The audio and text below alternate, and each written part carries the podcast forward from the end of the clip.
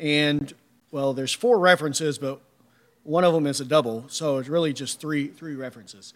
So we'll do both of these today, and it'll be a little bit shorter, but that works out well uh, for our situation this morning. So it all worked out perfectly according to the providence of God.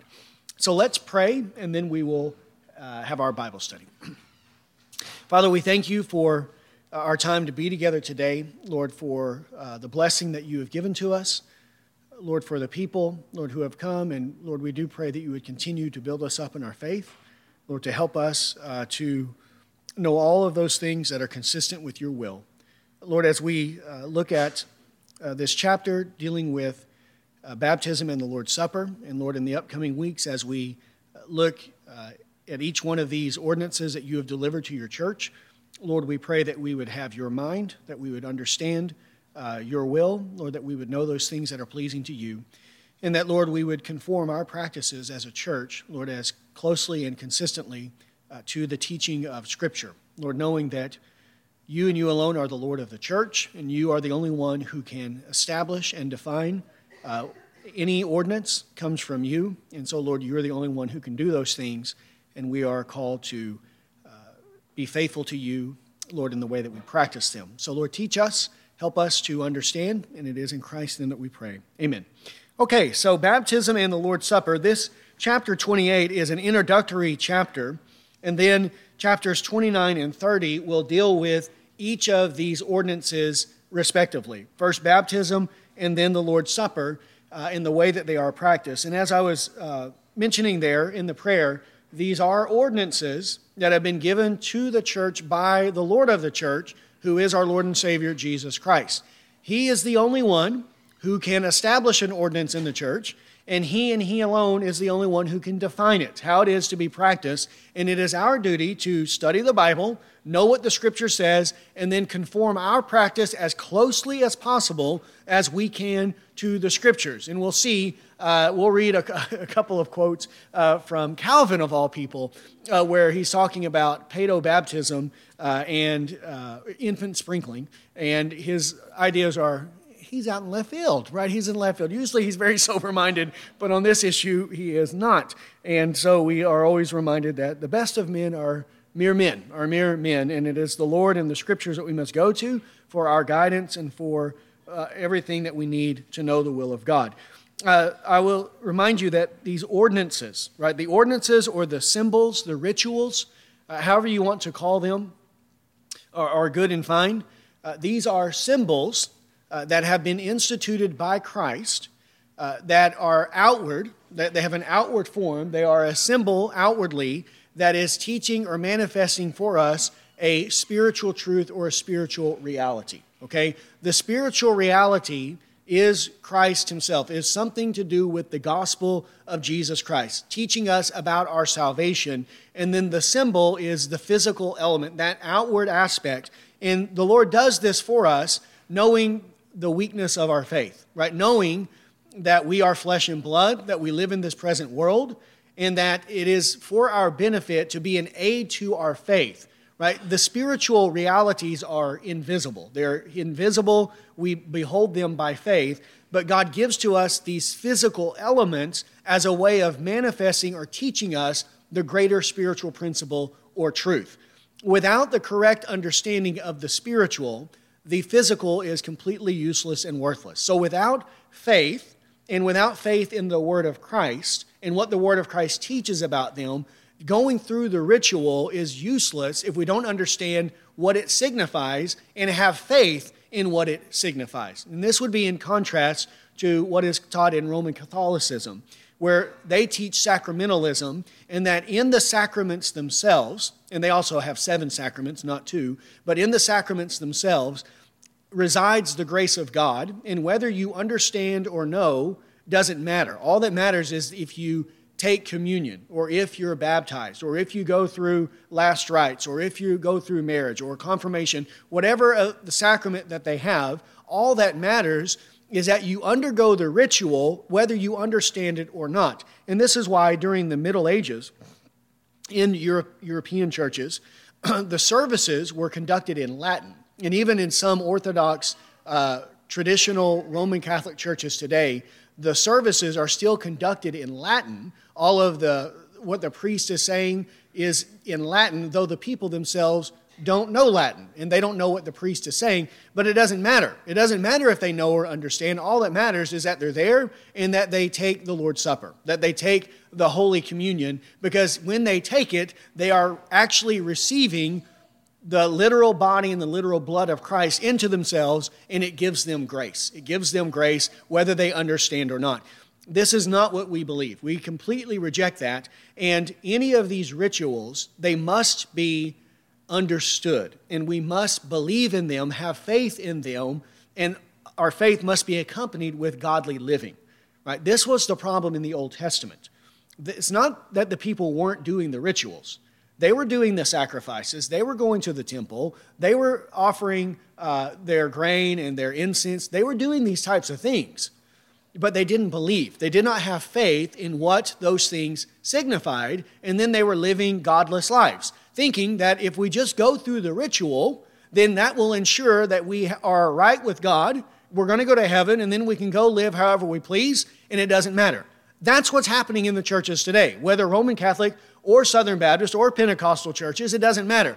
Go through a ritual or two, go through some church function, uh, walk down to the aisle, pray this prayer, get baptized, take the Lord's Supper, right? Go to confession with the priest, go on a pilgrimage, right? Do these various outward rituals, and then live however you want. And as long as you don't commit some great sin like murder, then you're going to make it to heaven and it's all going to be all right. But that's not what the Bible teaches. And this is not the proper way for us to think about or partake of these ordinances, right? These are symbols that represent spiritual realities. We must know and understand the spiritual reality, have true faith in the spiritual reality. Then and only then will the ritual or the ordinance be a benefit and a blessing to us. But then it will be a blessing to us. So they are important, and we need to receive them in the proper way. Also, one other point of introduction is one of the distinctions or differences between the Old and the New Testament, or the Old Covenant and the New Covenant, are the ordinances or the rituals, right? The rituals. In the Old Covenant, the rituals were different and they were many. They were numerous. There were many symbols given to them to teach them spiritual truths. Everything associated with the temple, everything associated with the priesthood, everything associated with the sacrificial system, right? All of the offerings that they were to make, all of those things were symbols given to them to teach spiritual truths. The food laws, the dietary laws, the washing rituals, all of those things were there to teach them spiritual realities, and they were obligated in that time to keep those things. They had to offer sacrifices right? They had to do those types of things. They had to prepare themselves through various rituals to come before the presence of God, right? They had to go through the priest. All of those things were necessary, and they could not do that without going through the ritual. In the New Testament, many of those rituals we no longer practice. We don't go to the temple, right? We don't go to a priest. I'm not a priest, right? So you don't have to come to me to confess your sins, right? You don't do that. Yes, I am a teacher of the Bible, but not a priest in the way in the Old Testament. Right? We're not priests. We don't offer sacrifices. We don't offer animal sacrifices. We're not doing any of those things. The food laws were temporary. They were there for a time and season, but they were temporary. The priesthood was temporary. All of those things have passed away. And in the new covenant, we don't hold to or we don't keep those symbols anymore. We don't practice them as a part of our common practice or our daily, weekly worship, monthly, yearly worship of God. We keep baptism and the Lord's Supper. However, what baptism and the Lord's Supper signify is one and the same as what was signified in the rituals of the Old Testament. This is the key right? The thing signified is one and the same, whether Old Covenant or New Covenant. And all of them, in one way or another, teach something about the gospel of Jesus Christ. And they believed in the thing signified, and we believe in the thing signified. So our faith is one and the same. Though the rituals are different, the faith and what it signifies, the spiritual realities, are one in the same. So it's not that our faith is in a different spiritual reality and theirs is in a lesser. Right? They believed in Christ. They believed in his death and resurrection for the forgiveness of sins.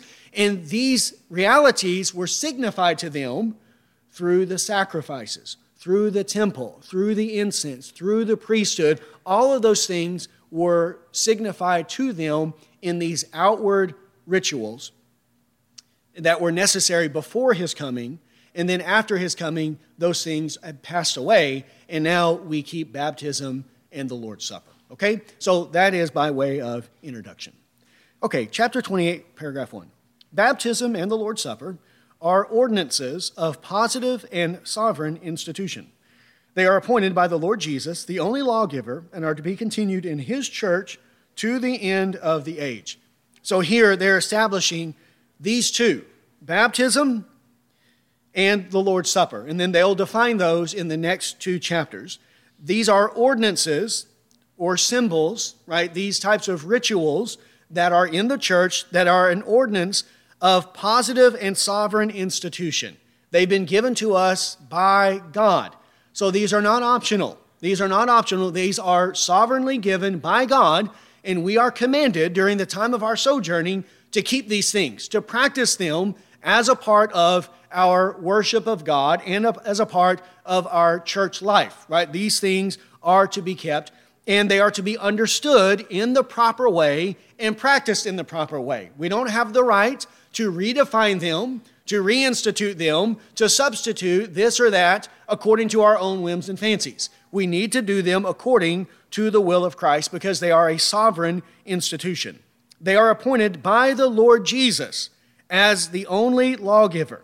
The Lord Jesus, He is Lord of the church. I'm not Lord of the church. You're not Lord of the church.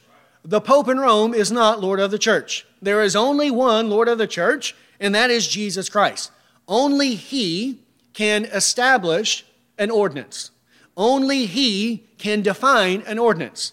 He and He alone can tell us how we are to keep that ordinance. And our duty is to follow it as closely as possible, according to the will of Christ, according to what He says. And we'll see that in both of these things.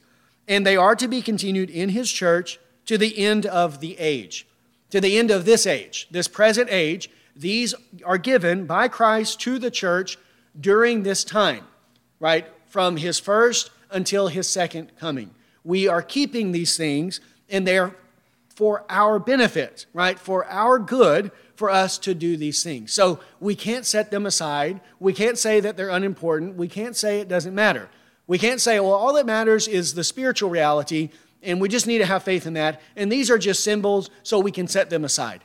Well, yes, the spiritual reality is the greater part, it is the more weighty part, but these can't be set aside either. These are also given by Christ, and we need to keep all of those things. Matthew 28. Matthew 28.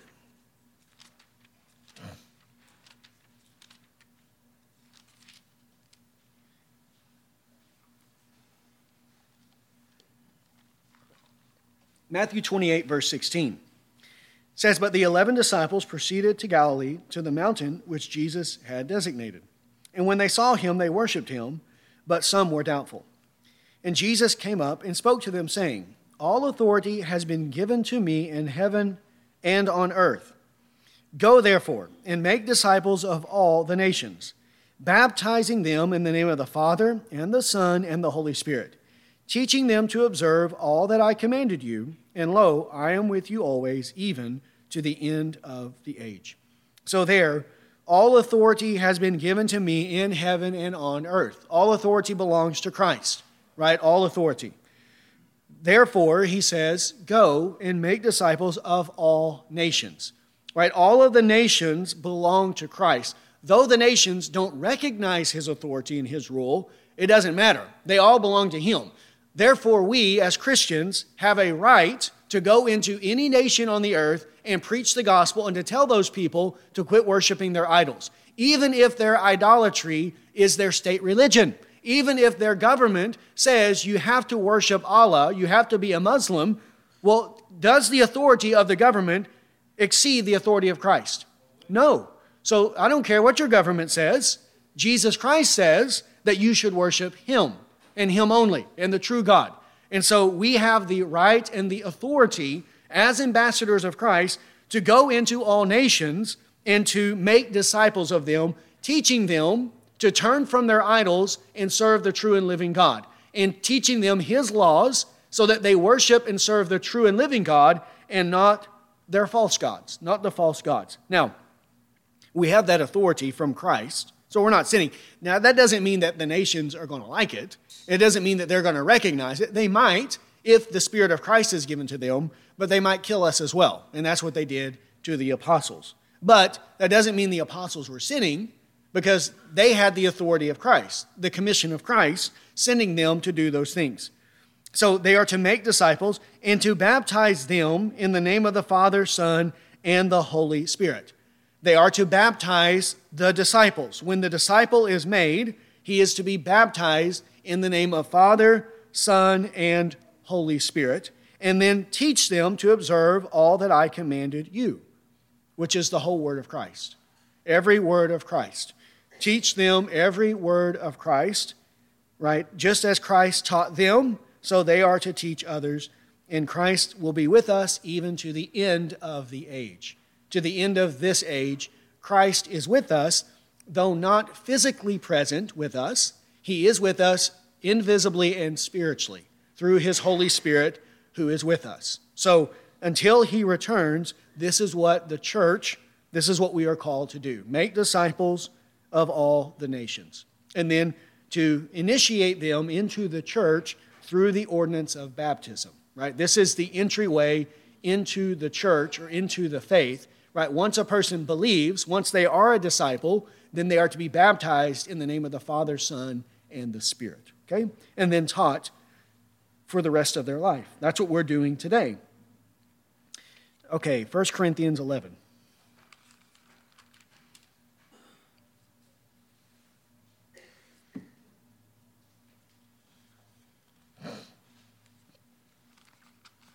First Corinthians 11, we'll pick up in verse 23. And this is the Lord's Supper. So, their baptism, this the Lord's Supper. For I received from the Lord that which I also delivered to you that the Lord Jesus, in the night in which he was betrayed, took bread, and when he had given thanks, he broke it and said, This is my body, which is for you. Do this in remembrance of me. In the same way, he took the cup also after supper, saying, This cup is the new covenant in my blood. Do this as often as you drink it in remembrance of me. For as often as you eat this bread and drink the cup, you proclaim the Lord's death until he comes. So here, I received from the Lord that which I also delivered to you. So the ordinance of the Lord's Supper did not originate with the Apostle Paul. It originated with the Lord Jesus Christ. He delivered it to the Apostle Paul, and then the Apostle Paul is delivering it to the church and teaching them the proper way to observe this. And the Lord Jesus instituted it with his disciples on the night in which he was betrayed, he took bread, and then he's the one that gave the symbol, the bread and the cup, and then he instructed them and taught them what the symbol represented, right? What the symbol represented. Again, the greater part is what it represents, and then the symbol is there to be an aid to our faith so that we see something tangibly before us that represents an invisible spiritual reality, okay? So the night when she was betrayed, he took bread, and when he had given thanks, he broke it and said, This is my body, which is for you. Do this in remembrance of me. The bread represents the body of Christ. Again, not literally, not uh, as the Catholics teach, where it is transformed during the ritual into the actual body of Christ. That's not the case at all. But symbolically, symbolically, it is in a ritual way, in a symbolic way, in a, a way it signifies it is representing my body. What you're seeing physically is what you need to understand spiritually. This is my body, and just as the bread is broken, so the body of Christ, he bore our sins in his body on the tree, and then God poured out his wrath on him. And it's for you. right, for our salvation. Our salvation comes through the person and work of Jesus Christ. And was it necessary for Jesus to have a human body? Yes, right? Without his body, there is no salvation. So he's teaching us that. And we do it in remembrance of him. When we do it, we remember Christ. We remember what he did for us. Isn't that true when we take the Lord's Supper? We remember through those symbols what Christ has done for us. In the same way, he took the cup also after supper, saying, This cup is the new covenant of my blood. Do this as often as you drink it in remembrance of me. So now the cup, the cup of wine, is the new covenant in my blood. The cup represents the blood of Christ. And without the shedding of blood, there is no remission of sins. That we were ransomed from the futile ways we inherited from our forefathers not with perishable things such as gold and silver, but with the precious blood of Christ, like that of a lamb without spot or blemish. This is what it represents. When we see the cup, when we see the wine in the cup, it's not literally the blood of Christ, again, as the Catholics teach. It is simply wine in the cup. It doesn't change magically, mysteriously, uh, in any way into the blood of Christ.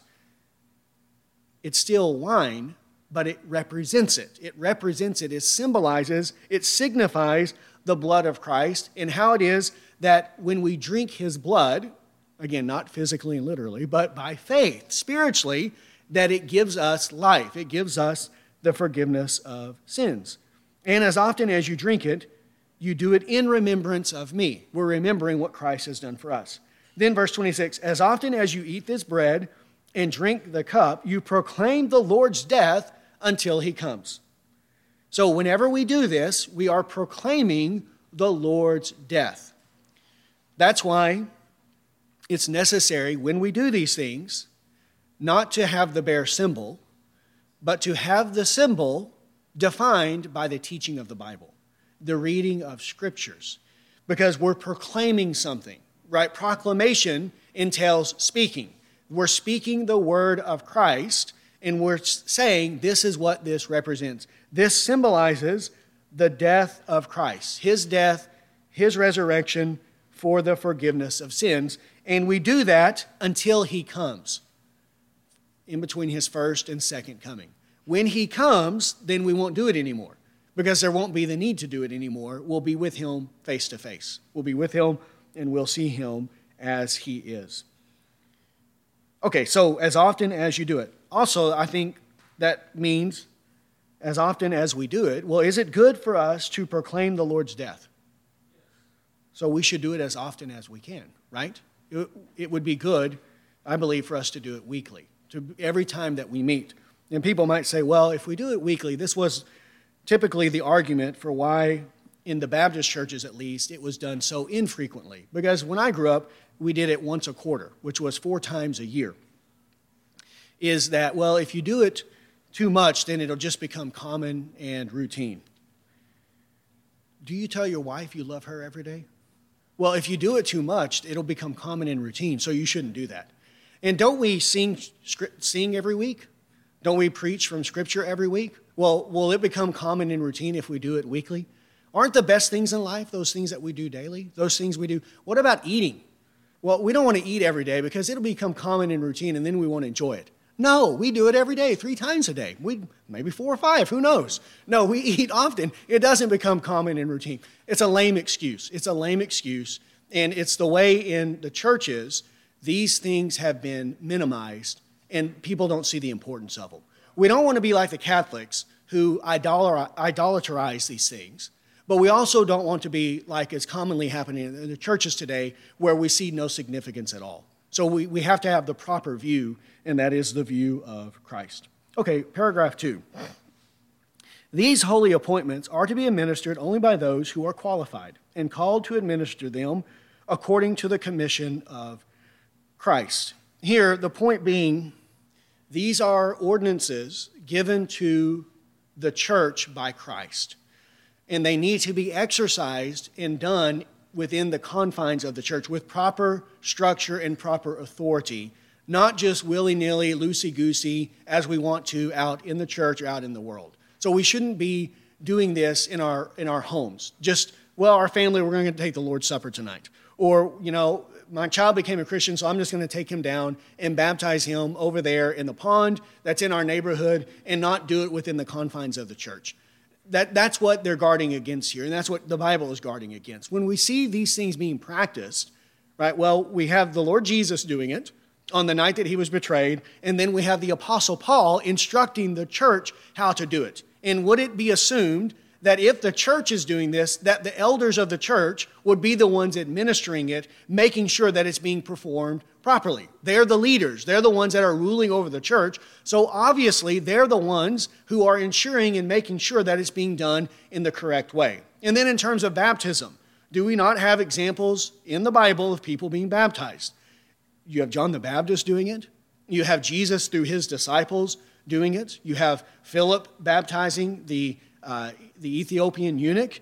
You have others uh, that are doing that, uh, Peter and others, but these are apostles of Christ. These are those who are in these positions, and they have the authority, the position to administer these rites in the proper way. And so we should do it in that way as well, within the confines and the proper authority and structure of the church, and not loosey goosey in whatever way that we want. So there needs to be proper reverence and respect for what we're dealing with. These are the holy things of God, and they need to be done in the proper way, under the proper authority, within the confines of the church. Okay, we've already read Matthew 28 19, where he's commissioning his disciples to do those things, right?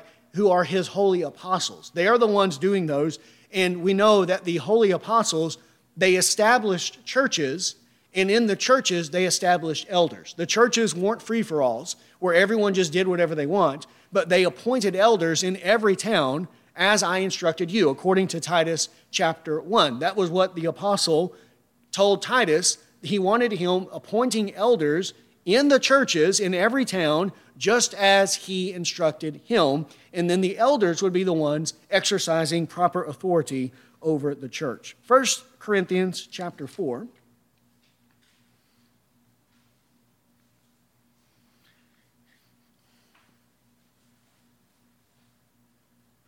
1 Corinthians 4, verse 1 says, Let a man regard us in this manner, as servants of Christ and stewards of the mysteries of God.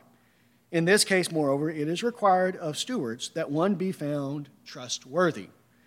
So here, the apostle is telling them, and again, the apostles, there are not modern day apostles in the manner of the apostle Paul or the other apostles. There's false apostles, but not true apostles they were there who saw Christ, okay?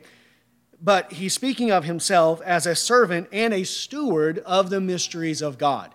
That God had entrusted to him the mysteries of God under a stewardship, and then he was to manage those things under the will of Christ, right? Doing it in accordance with those things. And this is the way it is for the elders in the church today. Those who are appointed by Christ in the church to serve in this way, they are the ones who are stewards of the Word of God, stewards of the mysteries of God, right? Again, how can the ordinances be properly uh, practiced without the teaching of the Bible?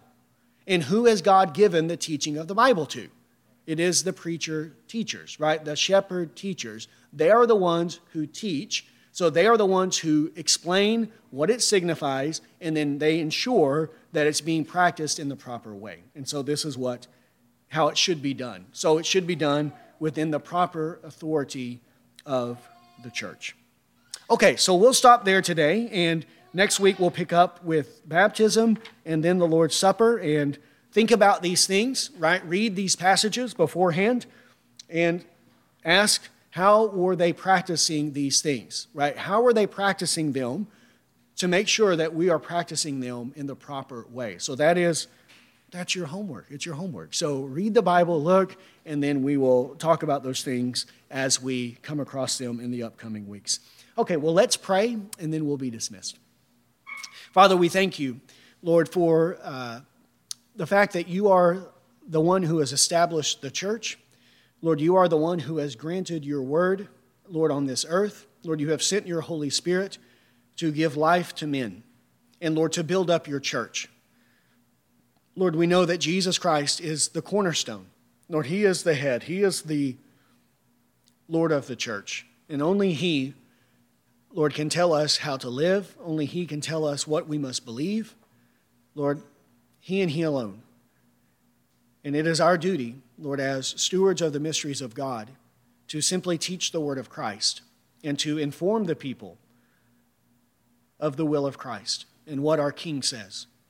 And so, Lord, we pray that your word would be held in high regard among us, and that, Lord, our desire as a church would always be to know the will of Christ and to, as closely as possible, Lord, follow after your commandments. Lord, in all things, but here especially, Lord, when we're dealing with the ordinances that you have given to us. Lord, we thank you for baptism and the Lord's Supper. Lord, we thank you for how they teach us, Lord, the gospel of Jesus Christ, and that they are aids to our faith until you return. Lord, helping us remember your death and resurrection for the forgiveness of sins. And so, Lord, we pray that we would have a proper view of these things, Lord, that we would understand them, that we would treat them as holy ordinances, Lord, that you have given that we would not be cavalier, Lord, that we would not be irreverent in our approach, but that we would have proper reverence, Lord, without drifting into idolatry and superstition. So, Lord, keep us and guard us and help us in all these things, Lord, to have your mind and to conform our practices as closely to your word as possible. Lord, be with us as we go from here today. Give us safety as we travel home. Lord, bless us throughout this week. And Lord, bring us back together again. And it is in Christ then that we pray. Amen.